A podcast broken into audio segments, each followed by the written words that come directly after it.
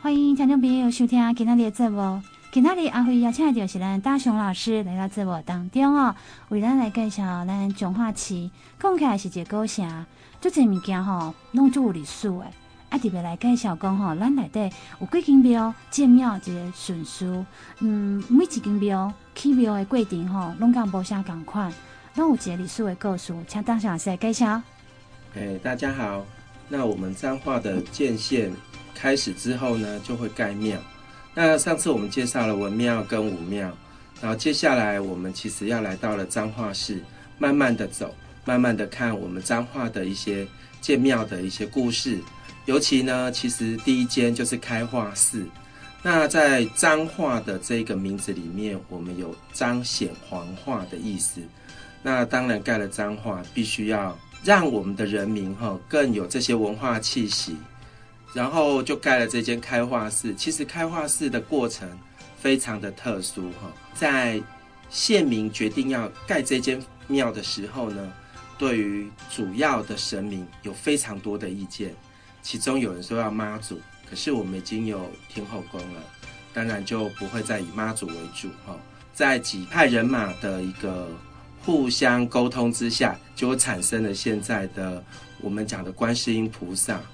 那为什么是以他为共主？哈，其实那个时候的庙不单单只是一个信仰中心，其实它比较接近的是角头或者是士绅来谈论正事的地方，非常特殊吧？一般咱庙务拢是干嘛？是来拜拜、求平安、求砖仔头安全平和的所在。你讲来大家来家开会，来讲八卦吗？我也是来讲正事哦，正经代志。因为当初又没有议会啊，所以那来处理一寡咱庙内庄仔内的代志，啊，要安怎处理？袂使当面对啊，讲我要开会啊，因为这是违反当时间的社会秩序维护法，所以没有办法用一个很正当的名目来处理这些事，所以就盖了这个庙。那因为有庙就可以开庙会，那我们就有会议可以处理哈。所以那时候开化寺其实是等于现在的议会啊，或者是说士绅开会来决定一些呃县里面的大事情。一叫做开化寺，但是一拜诸神是什么？我们的主神呢是观世音菩萨，那在正殿是观世音菩萨，那他的后殿呢就有了我们的祝生娘娘。那祝生娘娘。大概在我们台湾人的习俗里面，就是希望可以求得生一个儿子。那在我们的县长还有我们市长，在每一次开工的时候，都会留下那个铲子，就会送给这些求助生娘娘的这些妈妈或者是爸爸们，送他们一个铲子。那取谐音就是生小孩的铲子的意思。那除了这个之外，其实我们彰化还有另一个文昌庙也在这里面，文昌帝君。也在我们的后殿。彰化其实蛮有文学气息的。除了这个之外，在文昌帝君的旁边还有一个陪祀豆公跟豆婆。像我们现在如果长痘痘怎么办？敷脸啊。那我们以前没有东西可以敷脸呐，我们就只好拜豆公跟豆婆。哦，是这样啊。但是为什么他会被供奉在做神明？过去啦，女生比较爱漂亮，所以祈求让他们可以的皮肤啊不要长痘痘，其实是。如果用现在的眼光来看，那叫流行病，就是有一些流行的病毒啊，或者是入侵，然后祈求豆公跟豆婆来保佑当地的一个平安。哎、欸，这供起来是所有庙宇来带下特别的供奉的神明哦？没有错，其实豆公跟豆婆比较少见。以前彰化刚开始建庙的时候，其实有一些流行的疾病，所以会有这些神明存在。哎，那开化寺盖小个家哈，一看最最民众对伊也不陌生，是彰化市民啦。其实来到彰化圆环这个所在，如果往左看，就会看到一尊很大尊的观世音菩萨。那其实，在这个地方啊，前面现在的那个中华路上哈，它本来是它的庙殿啊。那以前的开化寺前面是一个菜市场。可能我觉得应该是当今的民权市场。所以这间庙宇的几挂历史建筑物，是不是要盖小姐？其实它是嘉庆嗯留下来的，可是，在之前我们是在雍正元年就开始盖了。那因为有一些火灾啦，还有一些拆建，因为要开马路，所以在日治时代都被拆建的部分哈。现在目前留下来大部分都是嘉庆留下来比较多。然后尤其是它前面的山门是非常有看头的。它其实是泉州白石，然后它的手工雕刻是当时从泉州请来这边雕刻的工匠，它是非常具有历史意义的。介绍到这哈，大家特别讲一下，每一间庙头前弄一个山门，那是什么艺术？哎，其实佛寺才有三门，那我们道家的话就没有三门。那我们道家叫牌楼哈，那佛家才叫做山门。那为什么有山门？哈，这件事情其实是讲到了五胡乱华那个时候，因为那时候要消灭佛寺，所以所有的那些出家人啊，他们就带着他们的主要供奉的佛，跑到山上去。可跑到山上去，就信徒不知道山上有这个佛可以拜，所以呢，就到了山下来盖一个门，所以山门是这样由来。去爬山时阵，看到山脚有一个。拱门，大家就知影讲，面顶都是有一间庙，对哦，是安尼规定。好，介绍到这咧，咱先来休困者，等个等下节目中。大雄老师，咱拄则介绍了开化寺啊，伊家有一个故事呢，是毋该听到边分享者？在我们台湾文学里面，赖和曾经用台语写了一个故事，而且是真实的哈，在。开化寺的前面，我刚刚有提的过了，它是民权市长的一个前身。那所以在这里边有一个故事，是在日治时期，日本人呢是用秤仔来收这个税金，哈，以前是没有开发票嘛，所以一个年轻人刚结婚，他为了要打拼他的事业，所以跟朋友借了几支签啊，那这个几支签啊，就是现在我们高中课程里面的国文课本。然后里面的一个课文，那这个故事呢，其实讲的就是这一个年轻人因为跟朋友借了几个切纳之后，被日本人发现，然后日本人也就把他屈打成招。那后来呢，赖和也就在故事里面化身为正义的律师，然后跟这个日本的警察做抗争，然后最后呢也赢了啦。咱伊当阵去日本人做统治吼啊，但是台湾人其实嘛是足淳朴的，伊嘛毋是挑工要去借这物件头漏税，主要是就开始做生意，那有钱通好去买这物件。对，因为以前的这个秤仔，以现在来看没有什么，但是在过去的模式里面，因为以前没有发票，他一定要课税。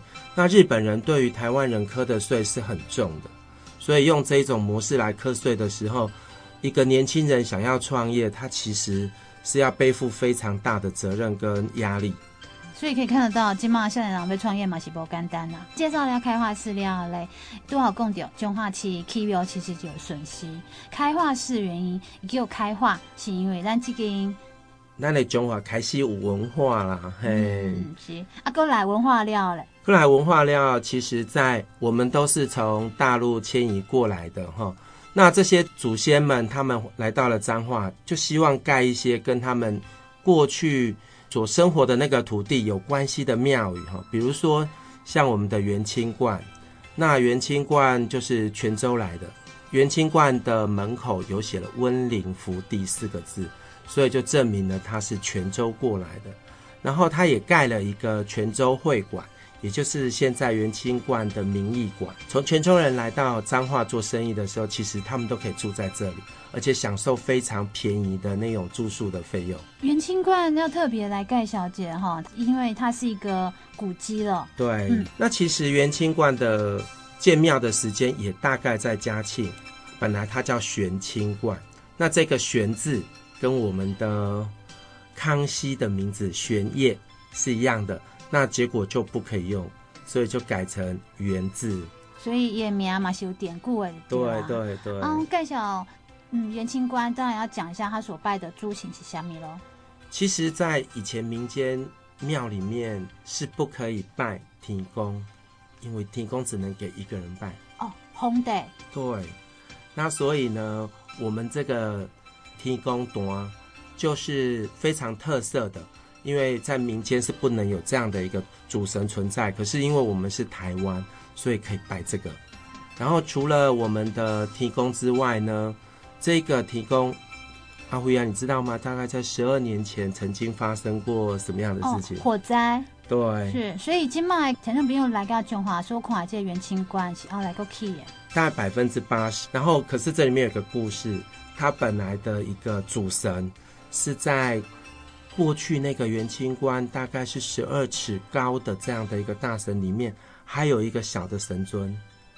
那一来对哦，第二第一来对，那也叫神奇。然后，所以那次火灾就说可能是原本的那一个泥塑的。主神要出来，要重见光明，所以才发生这个火灾。主殿都烧光了，可是我们这个泥塑的主神还在。当然，介绍到这边，除了主神以外，也要介绍我们旁边陪衬的一些神。对，其实，在我们进去天公岛的时候，它的三川殿哈就已经是非常惊人哈。我们过去最有钱的庙，在彰化市的话，应该是元清观，所以它的那三川殿。不但是美轮美奂，而且他请的这些师傅哈，都是从泉州过来的。那我们在讲泉州师傅啊、漳州师傅，或者是客家人的师傅来这边盖庙的时候，其实最豪华的、最亮丽的，就是泉州人。这边的不管是石狮，都是青斗石。青斗石在那个时候，其实是一个非常好的石材。那当然，我们看到的是。从三川殿里面，除了这个青斗石狮之外呢，其实我们还看到的比较有庙宇特色的是这两尊门神。那你有看到我们其中有一尊门神是手比中指吗？哎，这看点背的是这。丢丢丢。那这个是王灵官，它不是真的比中指，这个是指至高无上的意思。所以小朋友不要乱学。然后再来哈，它的旁边有一个黑色的脸。在门神上面有两个，一个是白色的脸，一个是黑色的脸。那黑色的这个脸呢，是照光明。那赵光明呢，就是我们的五财神之一。那除了这之外，我们要进龙门的时候，也就是庙宇左边的这个门，它上面哈有一对，它是两只蟾蜍，而且有眼睫毛。它是我们讲的门簪，门簪的作用就是在木门上面有两个木栓。那其实是要让这个木门，因为庙的门都很大，要让它更稳固。那所以工匠上面就做了特殊的手法，那用蟾蜍，然后把它刻上去。那其实这个是有典故的，蟾蜍代表它的谐音，蟾蜍就是蟾宫啦，哈，那其实就是指升官。哦，所以进这个门吼，其实大概我们到庙里面就会求升官啊、发财啊、身体健康，所以从这个。庙的外面表象，它就可以开始代表这样的一个故事哈。那其实元清观不大，它外面有两座墙哈，其实是向外延伸哈。它是我们庙宇里面的八字墙，它代表庙哈张开两只手来欢迎大家进来。那我们进去之后呢，其实它过去如果没有被火灾那个肆虐的时候，其实有两个雕刻的龙柱是非常有名的哈。那这两颗龙柱已经就是重新再建过，可是它上面有保存了一个非常有特色的石雕，也就是李白一番表。那李白一番表其实是杨贵妃的故事了哈。他在帮唐玄宗一番表的时候呢，史思明跟安禄山一个要帮他提鞋子，一个要帮他磨墨。那为什么要找李白一番表？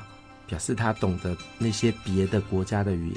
在这里，我们都会跟小朋友说，要多学几种语言，这样子你才有机会出人头地。那其实，在元清观里面，我比较喜欢跟好朋友分享的是，哈，我们过去都以为中国人对于女性是比较鄙视的，哈，其实哈，我们在看基督教的那一种教堂，其实它以女性来建筑的不多，可是，在我们元清观里面，哈，左边为阳，右边为阴。它必须得阴阳协调，所以你可以看到我们元清观的主神就是提供，旁边有一个太阳，还有一个月亮，太阳神君跟月亮星君，哈、嗯，那一样就是一个代表是男生，一个代表是女生，所以从庙宇的正中间切开两边来看，它真的是阴阳协调。所以你知道那个太极的故事吗？太极一个是黑的，一个是白的，一个是一为阴，另一个就为阳，所以在元清观里面，其实就非常可以很清楚的知道阴阳是协调的，它是非常尊重女生的一个庙。介绍个讲哈，来来休困一下哈，等一下好大象老师来特别介绍前店了啊，过来后店嘞。再来再请大象老师来特别给听众朋友介绍哈，咱的元清观的后殿主要是供奉是什么事？我们后面还是一样是观世音菩萨。那为什么会有这一尊观世音菩萨？哈，它离开花市那么近，那其实是有典故的哈。日本人在统治彰化的时候。他以火车站为中心，然后做放射线的路，结果其中有一条就是我们现在元清观旁边这一条路，他就把它开出来一条蛮大条的马路，当时的规划，那所以要拆元清观。那拆元清观有两个意思，一个是希望把元清观的这一个我们彰化人的，应该讲信仰中心拆掉，然后让彰化人就是无所适从，这是第一个概念。第二个概念哈，他觉得说，其实马路嘛就是要宽，可以到火车站，那他们这样比较容易进行统治，因为军队在移动比较容易。那除了这个之外哈，所以我们彰化人很聪明，就找了观世音菩萨来供奉。为什么找他哈？是因为日本人也供奉这一尊神明，然后因为有了这尊神明之后，在这里日本人看到之后就没有拆。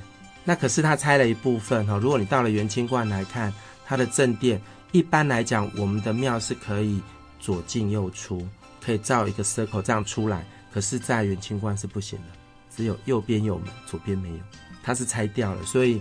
主梁却露在庙的外面。这个庙宇较特别的所在，我想讲是不是当初要开路，所以把这拆掉？原来是因为日本时代当中都有这样的规划，想要拆掉，拆一半了，发现到有观世音菩萨这个老了。对，没错。然后它后面的民艺馆，也就是它保存了那时候火灾所剩下来的这些讲的遗迹，然后雕刻品都还在里面，还保存蛮多的。还有一些就是我们在道家供奉的那些仪式。还有贡品，它后面都有做特别的介绍。听众朋友其实有空来看一下，因为元清观虽然十几年前就有会修鬼啊，但是一扎古物留下来很多。对，没错，它是有留一部分在里面的。介绍了元清观了嘞，都要来介绍第三间起庙的哈，第三是西门的定光古佛。那其实定光古佛，它就是汀州人来到台湾之后，他们来这边做生意之后，来盖了一个会馆。所以以前也是有一个会馆在这边，但是因为一样日本人开了大马路，那这一条就是光复路，所以把它的前面的前殿全部处理掉了，没有了，所以现在只剩下它的正殿。然后这个定光古佛呢，其实也是客家人，所以证明一件事情哦，来刚来到台湾的人大部分都是客家人。汀州的人来到这边做生意的时候呢，其实。他们汀州人是比较朴素的，所以大部分都是住在这个定光古佛的一个会馆里面。大雄老师，在我们的文史记录来的啊，嗯、呃，客家人摆东西三山国王庙，对啊，为什么来到彰化市这是定光古佛？其实三山国王庙在彰化也有，只是我讲的定光古佛的这一尊神明，他其实就是一个客家人出家的一个人，然后因为他在唐朝的时候斥退了当时的。胡人，所以才升格成佛。我们来到了彰化市的话，其实它离火车站非常的近哈。那它里面其实留下正殿的东西并没有很多，但是你可以知道它其实很古朴，然后可以知道说，其实汀州人来到彰化生活的方式也都没有很豪华啦，很奢华，倒是我们刚刚对应过来的。元清观的话，看起来就比较奢华。所以，一间庙的起庙的过程，也在看到一个历史的故事，嘛，在看到一个呃家族，还是讲一个族群他们的一个生活的规定。对啊，是不是奢华？是不是朴实？在这个过程中，都也在看出来了。没错，啊，真的不简单。所以在文史工作者来讲啊，因雕扎的规定真的是非常的仔细。那介绍了哈，咱接第三个建庙的，刚才介绍第四个建庙的。那其实，在民权市场的后面，还有一家开张圣王庙。那开张圣王庙哈，其实漳州人来来到彰化，那他也必须得要有一个地方让他们可以聚集，然后让他们可以聊聊天，然后怀念一下以前的家乡。那所以盖了这个开张圣王庙。那开张圣王庙，其实在彰化市，并没有一个非常亮眼的建筑物。主要原因是漳州人在盖庙的时候，其实他比较注重的是用量啊，他并没有雕刻的非常的漂亮。那可是，在开漳圣王庙的三川殿的门庭上面，有一个很像是我们讲的圣母玛利亚雕像。为什么会结合在那个传统的庙宇来的？其实这个里面有一些说法然后。那也有人说，他其实蛮像观世音菩萨的，他拿着净瓶的那一种身形。其实哈，这个故事就要讲到以前人在盖庙的时候，他非常的神圣，还有这些工匠，他们急于的想要表现自己的才华，所以在会庙里面都会有一些特殊的胶纸陶，或者是雕刻，或者是彩绘，这是其中一个非常有特色的。如果各位来到，开漳圣王庙的时候，不要忘了抬头看一下。那我们到了这个开漳圣王庙的时候呢，其实我们进去里面哈，你会看到开漳圣王旁边有两个陪侍，他们都白白净净的。我们如果用现在眼光来看，他叫做太监。哦，我现在会在庙里的开漳圣王嘛，是个王爷，所以他要有人来服侍他，所以就找了太监来服侍他。那其实我们开漳圣王庙哈，它的雕刻真的是没有很精致。那漳州人其实是介于客家人跟泉州人的中间，所以它的庙盖起来就又比我们刚刚讲的汀州人的定光古佛来的嗯豪华一点点，可是没有像元清观那么的奢华。它还是比较讲究的是用料，所以它的木头都很厚实，然后它的彩绘其实都以原始的木头的颜色为主，那这样的一个古朴，也代表漳州人其实在彰化呢也很勤奋的工作。而且看庙哈供奉的神，嘛知影讲，这个到底是哪一个种族所供奉、所聚落的一个过程哈？因为一共漳州人拜王爷啊，客家人拜神山，对，然后如果是泉州人拜的又是不一样的神明。没错，其实彰化。算是族群蛮融合的地方，而且当时间本来这些各角头庙哈，各个地方的庙，他们都可以取得一个共识，而且不管是在庙宇的活动里面哈，他们都尽量散开别的庙宇的时间，然后所以让我们彰化市在庙宇活动的时候，不管哪个月都有活动，而且很热闹。各小个家那个来休困一下哦。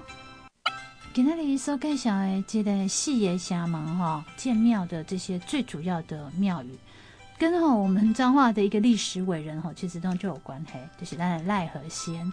是。那是不是请老师来特别介绍一下哈？为什么赖和仙的几挂著作跟咱这样比有关系？赖和的这一个名词在彰化人哈，咱八门五妈祖讲的都是咱的赖和仙。那南门五妈祖大家就知道啊，是南瑶宫。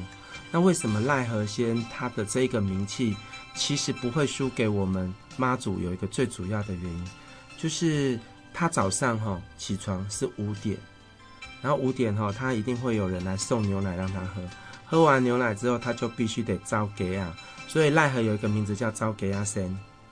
为什么要招给啊？你知道吗？因为他哈要前一天就会接受病人的预约，所以他必须得往北走哈。他要去大竹看这些病人，他是亲自，然后找人家拉着车，所以他很早就要去看病了。没有没有我们想象说医生都是非常的有钱，然后非常的绅士。其实，在赖和的故事里面，他通常是一边梳洗，一边吃早餐，然后一边穿衣服，准备一大早就要去看病患的一个状况。然后除了这个之外，哈，其实赖和有几件故事是蛮特殊的。比如说，赖和呢，他每年的除夕夜，他们家拜拜拜完了之后，不是一般人拜拜拜完不烧金子吗？他是烧账单。他每年在这个时候都会把账单给清一清，因为他知道说，其实这些病患如果有钱，在这一天大概都会还他；如果没有钱，可能也就不是很好过日子哦。所以在这一天，他会把那些账单给清掉。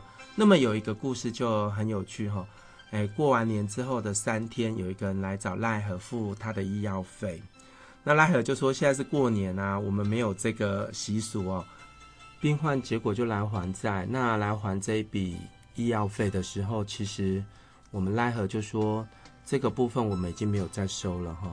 那一直以来，其实医生也不过是一个我们讲是一个工作啦，但是赖和却把这个医生基本上当成一个神明在做，所以他的道德啊，他的人格其实都已经被我们彰化人给神化了。那赖和不仅是这样子一个医生哈，他非常的浪漫，他也写了很多的文章。那这些文章哈，跟我们彰化古城，那不仅是跟我们息息相关，而且他是用一种台语的方式来写哈。像一杆秤仔，我们刚刚有介绍，除了这个之外，还有低气压的山头。那低气压山头讲的其实就是八卦山脉那些农民跟日本人对抗的一个精神。那这个之外呢，还有一个蛮有趣的，他跟袁清冠也有一个不解之缘。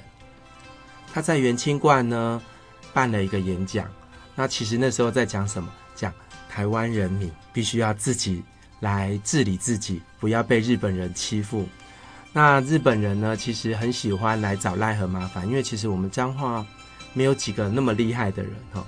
然后赖和呢，除了会演讲之外，还会出书，所以对日本人来讲是一个非常大的杀伤力。那赖和他又身兼了一个我们台湾民众日报的总编辑。那台湾民众日报呢，讲的是当时我们彰化的故事，然后也发生台中的故事。那一切都是经过赖和的手上面写出来的，所以日本人对于赖和这个人，他非常的敬畏。那第一次赖和被关的时候，被日本人抓去拘留所，也是在元清观的门口。所以，在赖和每年五月份的时候，我们彰化都会办一些活动，以赖和以前所走过的路，所去经营的那些路线上面，都会做一些游行啊，或者是说一个小导览或者一个小旅行的一个活动，哈，这是蛮多的。然后，因为赖和他在我们彰化呢，其实留下了很多的遗迹。那赖和他一整天的行程哈，就是早上去大竹那边，然后去探视病人，然后回来之后来个奇亚波爷爷诊所，然后继续看病。可是他中午休息的时间，他是不甘寂寞的哈，他就会跟一些文人，比如说台南的杨逵哦，然后去山上，去我们八卦山的那时候有一个温泉会馆，去那边。喝喝茶，喝喝酒，然后泡泡汤，哈，这样的一个概念。那到了下午呢，他可能会应邀去演讲。那在山下面，也就是现在的武德殿对面，哈，有一个日式建筑物，现在已经打掉了，哈，就是现在的全家便利商店那个地方，他会去那里演讲。那除了那边之外呢，还有我们的现在彰化艺术馆，那那也是一个演讲的地方。当时间它是彰化公园。这是赖和的一个生活模式。那么，在彰化的小旅行里面，市公所办的，或者是赖和纪念馆办的小旅行，都跟这几个点有绝对的关系。那除了这些，赖和呢，在我们的台湾省议会请愿团这个部分，还有我们的文化协会，都担任非常重要的职务。那其实他为台湾人发很多的声音。可是，也因为这样，他看到了蒋渭水啊，还有林献堂的结局，他也很担心自己遭受不幸事件，所以他一直在跟他的小孩里面，就是告诫他小孩不准从政。啊，可是他做的事情都跟政治有关哈。那因为如此，所以他身上其实我们看到了一个非常特殊的现象，也有很极端的那种人格分裂的现象。然后在赖和的一个概念里面，他除了照顾自己的小孩以外，哈，他也照顾他的员工。他强迫他的员工要读书，也让他周遭哦，一点欺压不，所以有很多小孩想念书的，他都请了私塾的老师来教这些小孩。可是教书的时候啊，赖和也会去看那些书，所以赖和非常浪漫的一派又出现了。赖和写过我们讲的童话故事，那因为他的。笔名叫安都生，他也写过童话故事，可是他是用台语写的，就是让我们在对赖何的一个他的人格上面，我们就看到了他非常浪漫的那一派。那赖何在他的政治的生涯里面，其实他一直都没有做一个很前卫或者是很冲锋的一个现象，其实他很担心他的后代子孙吼遭受不幸，他就很很闷，也让自己的情绪上面吼没有办法起伏，最后他还抑郁寡欢吼，然后在四十九岁的时候就已经过世了。然后因为这样的一个状况，所以其实奈何我们看到了为民主，然后为生活的一个打拼的精神，其实也很象征我们彰化人。看历史人的故事，看历史人行过的痕迹，就会知影知影讲，诶，在地人吼，一个拍拼的过程啦。所以介绍个家，希望大家听众朋友再审视一下，咱这么所做诶，对咱的未来有什么款的影响？